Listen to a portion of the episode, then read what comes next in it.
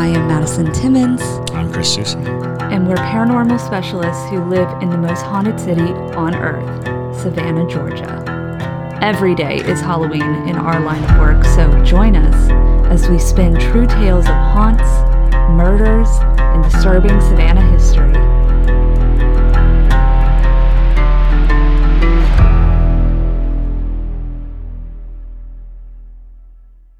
I'm Madison, I'm Chris. and, welcome, to the most haunted city on earth. Hello, and welcome back to another mini episode of the most haunted city on earth. My name is Madison Timmons. I'm Chris Susie. And I'm JT Timmons.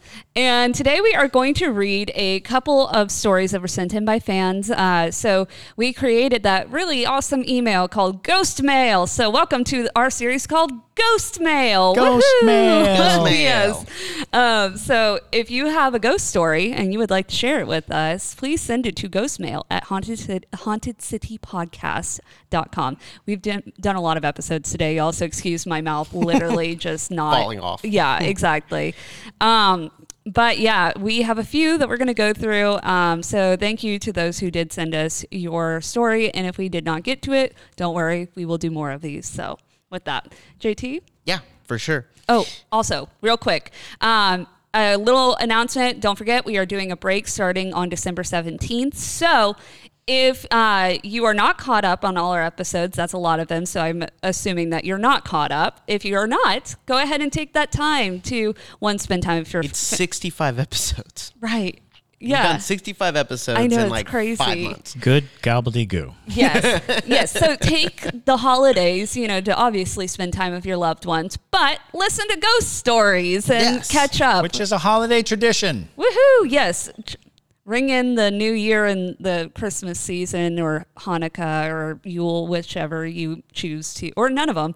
You know, just the winter, you know, cold season. Bring in the winter. Bring in the winter with ghosts. All right, here we go. The first story is from Steve Huber. Okay. All right, here we go. Okay, JT, Madison, and Chris. Here's my creepy story, which happened in a haunted hotel. It was the St. James Hotel in Cimarron, New Mexico, a place where 27 murders happened during the days of the Wild God. West. The St. James. The St. James is located on the Old Santa Fe Trail. If you were heading to the gold fields in Arizona or California, this was a favorite stage shop along the way. Almost every famous lawman or outlaw stayed there at one time or another. The registry books are preserved so they know which character stayed in which rooms, and the rooms are named accordingly. This sounds like a really dope hotel. I will really want to go here. Wow. My wife and I stayed in the Wyatt Earp's room. Since I was not much of a believer in the paranormal at the time, I was not surprised that the evening and I was not surprised that the evening and the night came and went with no strange events that I was aware of. In the morning, we got up, dressed, and prepared to leave the room like any other day on our vacation. There were two beds in the room, and since we were uh, since we only used one of them, I remember running my hand across the bedspread of the other bed to flatten it out, just so the maid would be sure to know she didn't need to remake that one. Nice guy. Yeah. Consider it. Consider it. Yes. We gathered our suitcases out in the hall. I had the room key in my hand and made sure the door was locked behind me as we headed down the red carpeted staircase to the checkout counter. But just as we approached the counter, I remembered that there was a brochure up in the room about a local attraction that I was interested in, and I had forgotten to grab it on the way out. I excused myself for a second, ran back up the stairs, and used the key to let myself back in. Once inside, I went right to the nightstand, picked up the brochure, and then headed to the door. That was when my eye quickly scanned the room one last time and I saw it. The second bed, on which I had intentionally flattened out uh, out the bedspread just moments before, the bedspread was no longer flat. In the center of the bed, it looked like someone had pinched the spread and pulled up leaving a single tall point standing there three or four inches high right in the middle of the bed. This is a weird flex from the ghost. I I looked around, and of course, there was no one else that I could see. I had only been gone for the uh, from the room for a moment and had locked the door myself, and then had let myself back in. It's a famously haunted place, so there was no reason to sound any alarms. I went back down the stairs to check out and have been a believer in the paranormal ever since. Steve, Marble, Marble Falls, Texas. That's amazing. Yeah. And that's a great story, That though. awesome. And that's a that's a location on our checklist. I actually think Right. I am familiar with this hotel. Uh, probably from a ghost hunting television show. I used to watch all of them. Yeah. At one time or another. Um, but that's amazing. That's Mm-hmm. that's that's solid. That's cool. I can just only imagine the ghost, like, you know, saying to itself, like, oh, they couldn't have bought better sheets. Like, they, like the thread count is horrible. like, that's just what I imagine. Cause I'm like, why would a ghost, I, maybe this is just me thinking too much into things, but I'm like, why would a ghost pinch and pull up a sheet like that? Like, that's so specific. Like, it's like trying to like lift the covers off or something. It's It like, might have been just in pure defiance of him smoothing it out. Yeah, I Oh, think yeah. Yeah, that's just- exactly What a brat. Just, just, yeah, I'm like- just being antagonistic to a person who's like, I'm going to smooth this out. Oh yeah, well, yeah. yeah. I'm like, what are you? Love that. Three? or, or, or maybe the ghost has a crush on the uh, the housekeeper and just Oh, wants them yeah. to be in there a little longer. I'd be like, you're rude. you're not funny. paying her bills. I so therefore, you don't get to mess up that bed. See, I have a very different relationship with ghosts, and I will be like, that's annoying. That's You're- really that's annoying. annoying. being annoying. You're being annoying. So, right. To the to the uh, people who don't have a lot of experience, it's like this is amazing, and to Madison, it's like that is annoying.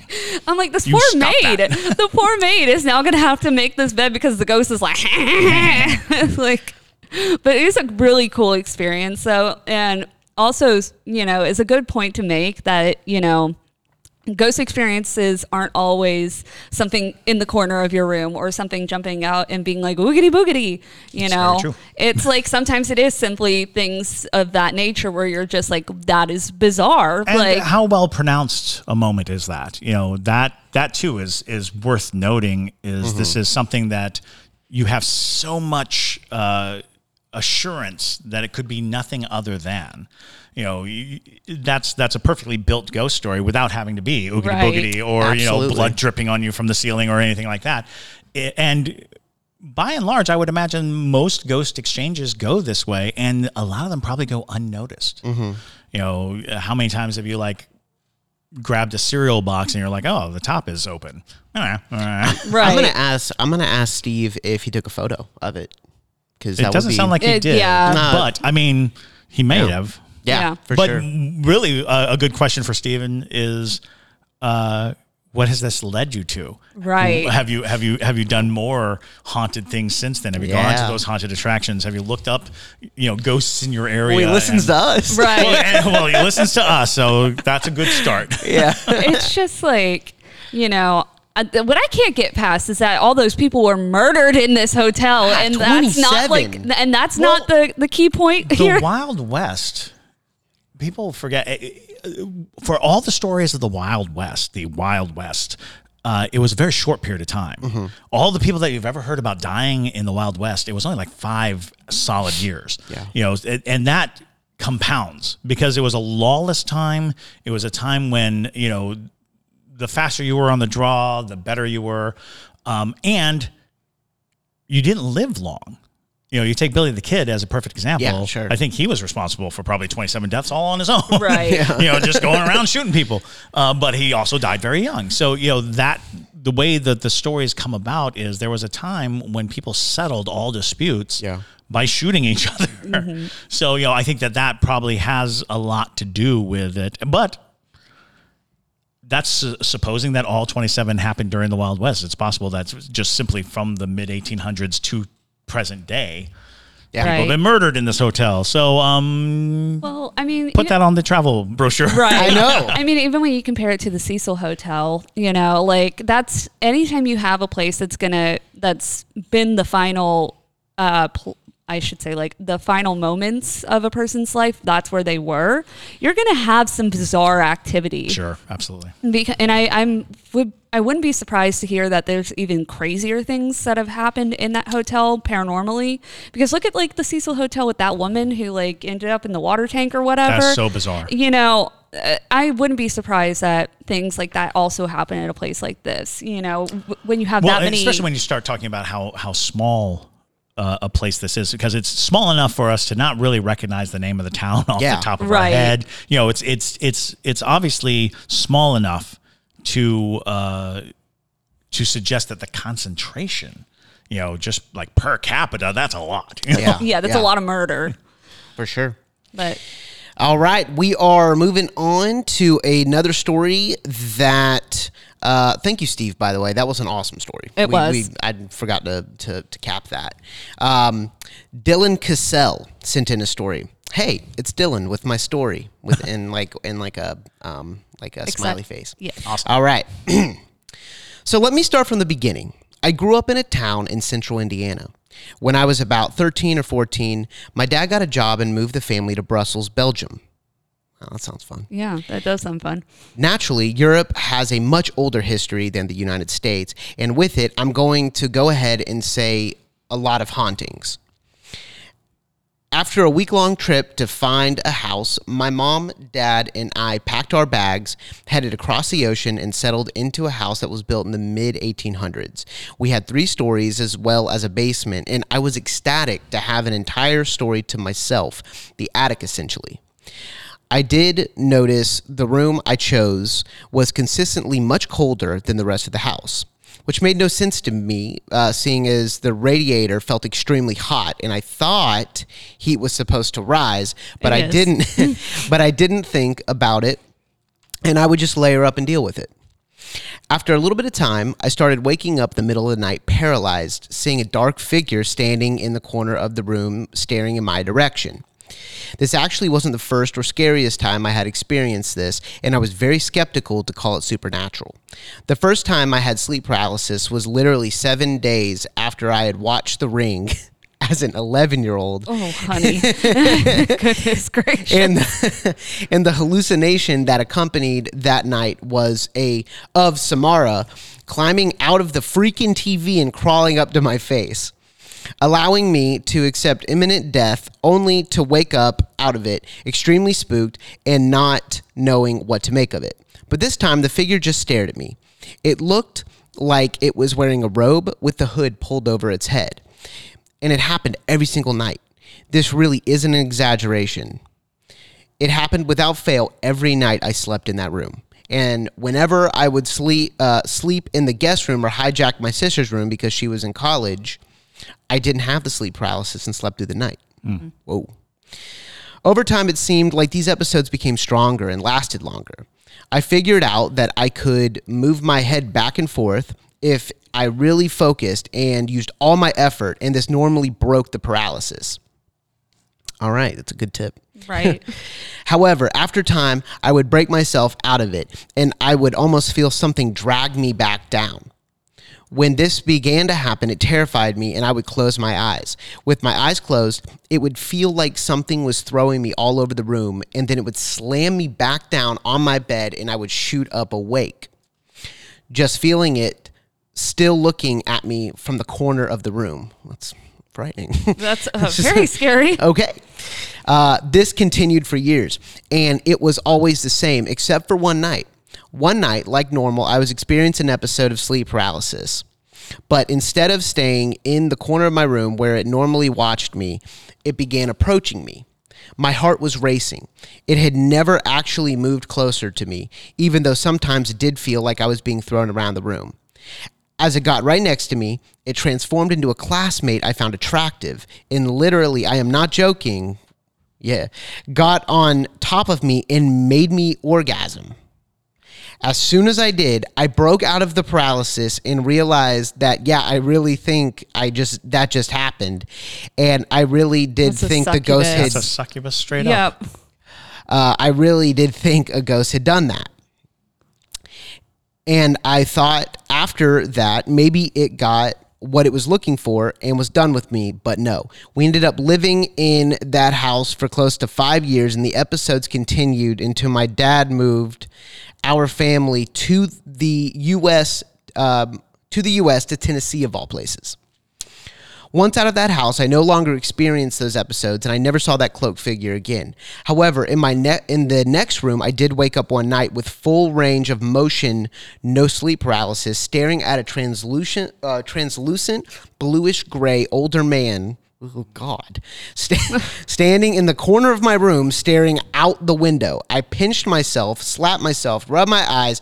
Yes, did everything to try and figure out uh, uh, if I was in fact seeing what I was looking at correctly. And sure enough, no matter what I did, I was looking through a man in the corner of my room.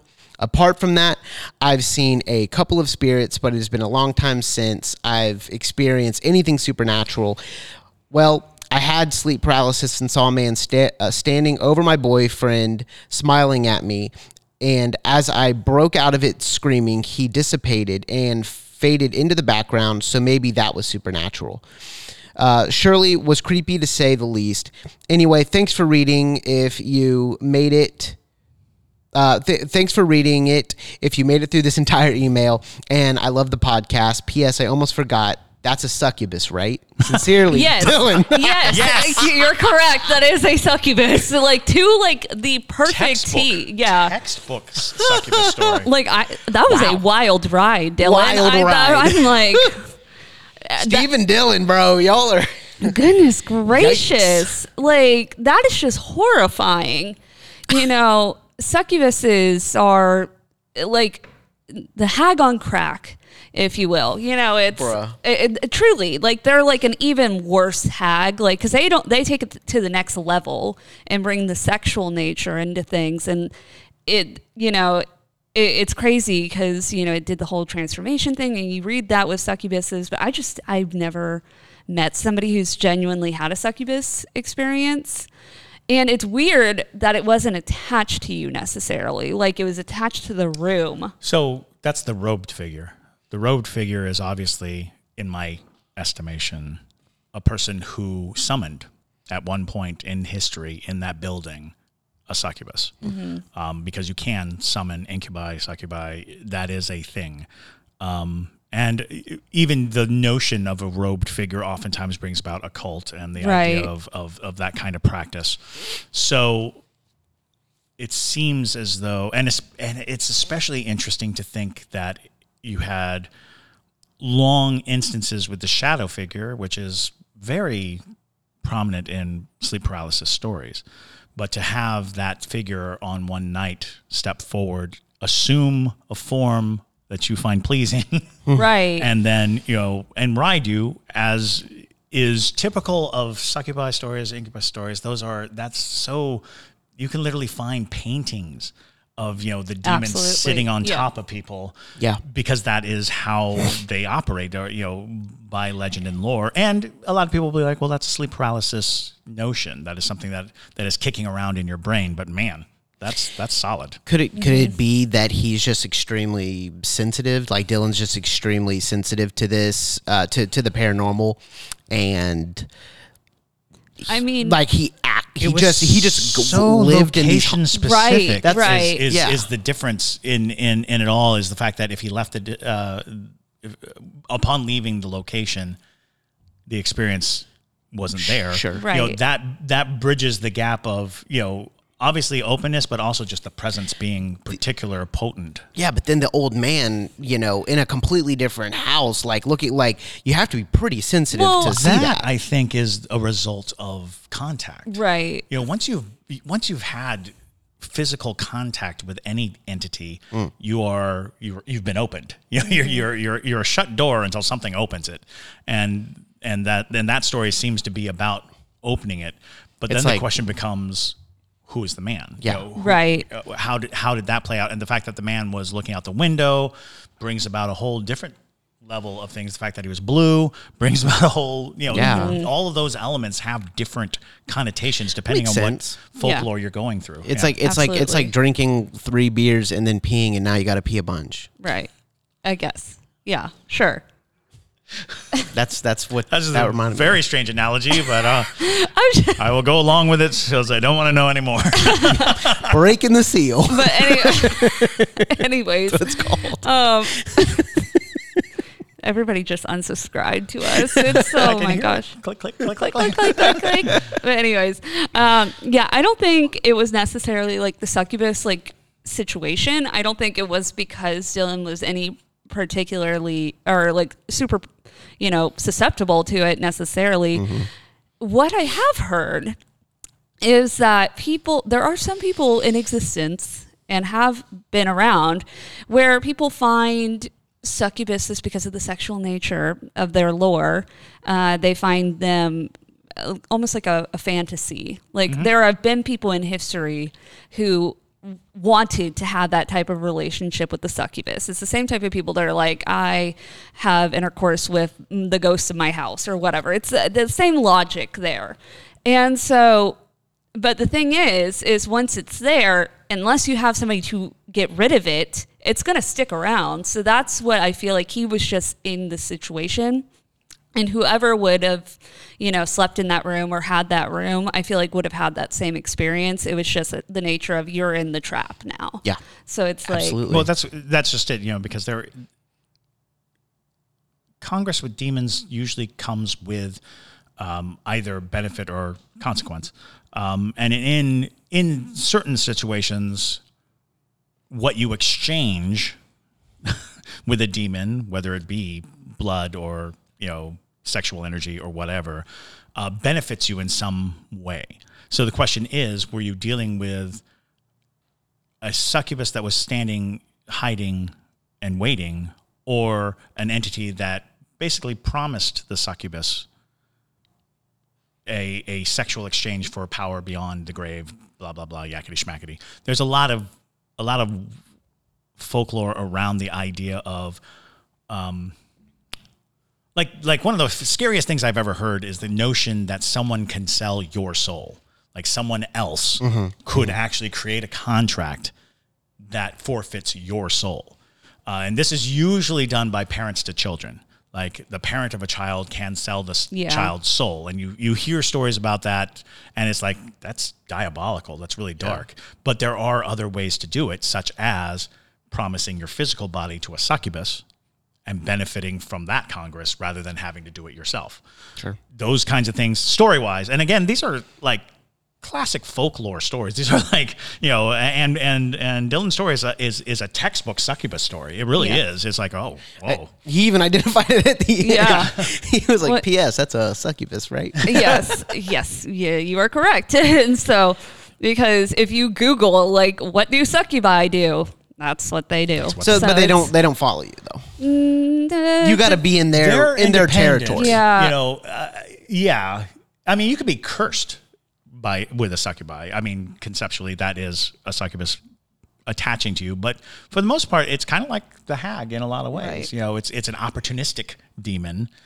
Um, yeah, it's weird. It's it, uh, it, it that's worthy of a deep dive too. Is Yeah. is succubi, incubi, the nature of connective forces because generally a succubus is considered just a demon you know that which is a straight up sex demon you know that's what it does that's Yeah. that's that's who it is.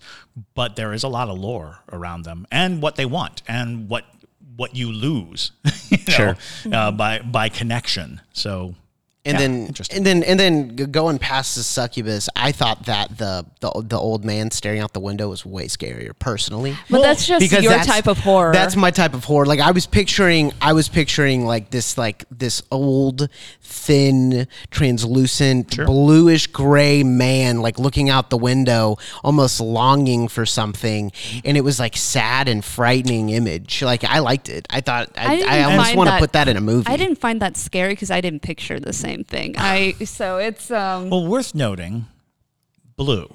The color blue in ghosts. When you see a blue spirit, oftentimes that means something has ensnared or entrapped the spirit. It is the color of slavery for a ghost.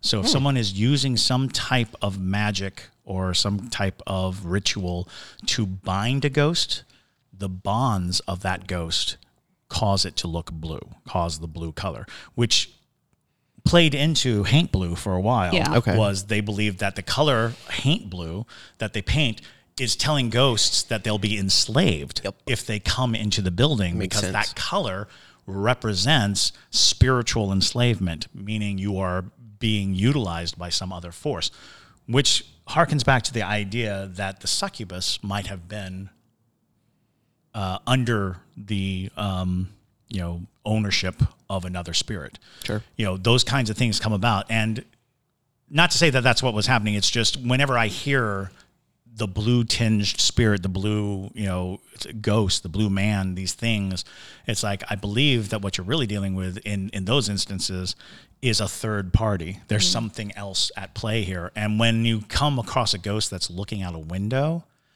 again, if you go back to stories of, of ghosts looking out windows, it is about the longing of escape. Yeah.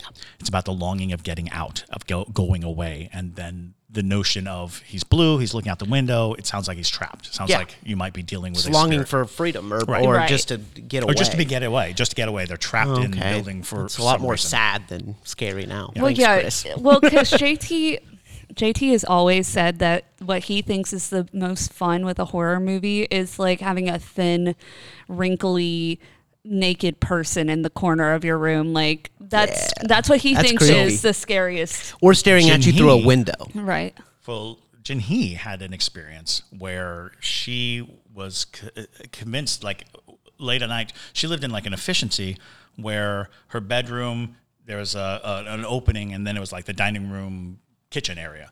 Uh, she had an experience where she was coming home, so bedroom, living room. Kitchen. She comes home and she just out of the corner of her eyes believes she sees the flank, butt, thigh, and leg of somebody naked scurrying like a rat God. in the kitchen. No. And I was like, that is one of the scariest things I've ever heard. like, That's frightening. What? And then she was like, there was nobody in the We house. should have Jinhee but on. she just had that moment of, Yeah. I was Yeah. like, oh my God. We should have Jinhee on. Yeah, absolutely. I'd like she's she's the bomb. All right, and then the last. Oh, thank you so much, Dylan. That was absolutely frightening. Yeah. Um, very Enthralling. enthralling. I mean, a couple great you know ghost stories. That was that was that was great. Write us some more if you have them. Um, all right, all right, and we have our last one, which is from Ann Ellis. She recently became a Parajunkie. Yay. Uh, yep, yep. And um, she sent in photos and a video. Ooh. Dope. Yep, yep, yep. Um, so so I will show you the photos and I'll read you what it says. Took this pic around three oh by the way, this is at the seventeen hundred ninety. Okay. Um, uh, took this pic around 3 a.m. and captured white mist, and about 20 seconds later saw a large, transparent, yellowish orb the size of a dinner plate crossing slowly in front of the bed. I was deeply touched by it, unable to get a picture. I felt very sad as I knew Anna was present and in pain. This is from Anna's room at the 1790. 204. Yep. Yeah. Yep, yep, yep. Um, present and in pain. Uh, would love for you to investigate. I am so impressed by y'all and am a new Parajunkie. This was taken October 16th this year. Thanks. Thanks, Ann. Yeah. All right, and I'm going to show y'all the photos. Here you go. And again, real quick, I just want to take a quick break to send us your ghost stories. We will read them on this podcast, and we have a great time doing it. All right. That's true. Yep. Uh, uh, ghost mail at hauntedcitypodcast.com. that that bed and breakfast is woefully haunted, and uh, and I've done investigations in 204. Um, Well, that doll is awful looking. Yes. Goodness gracious. Why would they put that in there? I'd be like, absolutely not. You can take that back. It's creepy. So, what is the mist? Well, that's, I mean, mist is pretty common with um, any kind of, you know, paranormal activity because it's kind of just like the essence of a spirit, if you will. Um, so, like, it's like the very last bit of a spirit before they kind of wither away, essentially. yeah, I always talk about how the three levels of a spirit: the apparition, the shadow, the mist. Um, with a mist, you're generally at the end. There, there is no coming back from being a mist. However, where a mist is is oftentimes so highly charged with supernatural energy that uh, that other spirits can. Um, it's almost like an indicator, Right. That it's kind of kind of the, the the story of orbs. When people talk about orbs, there it's it's a condition of the environment. So a mist basically says that something lingering is present. Uh, usually not any form of intelligence. Usually not any form of interactive. Right. But a mist oftentimes does denote a haunted location. It will tell you that there is spirit there. There are spirits yeah. available. And there could have been a full bodied apparition Right. at some point. point. It's just not anymore. And interestingly, too, uh, the mention of a yellow uh, Orb. orb, dinner plate sized orb, that is wild. moving very slow. uh, It makes me think of a a, um, a candlelight or a, a lantern light being carried. Yeah. You know, you're basically just seeing the glow of the light without seeing the source of the light. Uh, because that is interesting. Uh, that size uh, orb, and if it was visible to the naked eye, Right. You're you're that's not an orb. right. you know that that is some some supernatural vision that you're having. You're seeing something that is being presented, especially moving slowly. Because most orbs are almost like falling stars in a lot of cases. They're they're they're utilizing energy to move uh, and to penetrate and to, to to get up, go. So to see it move very slowly makes me think of a person walking across the room carrying a candle, um, and the fact that you had this emotional output, this, Right. this sorrow that comes into it, kind of makes me think of a melancholic scene of a person alone wandering through the room. what I pictured when you described the the orb of sorts, um, I pictured. Remember in the Haunted Mansion, uh, the movie with Eddie Murphy, and there's the big blue orb that Right. leads the kids to the trunk in the attic and stuff, so that they can figure out that it's uh, the the bride's name. Right, Or the right. bride's um, stuff and whatnot. That's what I pictured. and so I was like, wow, that's crazy. Yeah, definitely a very interesting experience, though. Um, And we, sure. we are trying to gear up to go into the, The 17, 1790. yeah. yeah. Uh, and again, coming into the slow months, it'll be a lot easier to get in and uh, and do some work in there. Absolutely. Um, but yeah, thank you guys so much for sending us your stories uh, and your photos and things like that. That's always really awesome to see and hear. And we love seeing and hearing ghost stories, obviously. So um, if you have one, please send it to us and we will read it. Um, but that is going to be it for this episode. Thank you guys again for listening. Um, also, make sure to follow us on all social media platforms under Haunted City Podcast, as well as go check out our blog posts to read more ghostly things and our opinions if you want to hear more of them. You know, uh, you can find it on hauntedcitypodcast.com, which is also where our merch is if you're looking for that. And then also Patreon. If you're looking to get even more content, you can find it on Patreon. So, with that, though, um, my name is Madison Timmons, I'm Chris Susi. and stay spooky, y'all.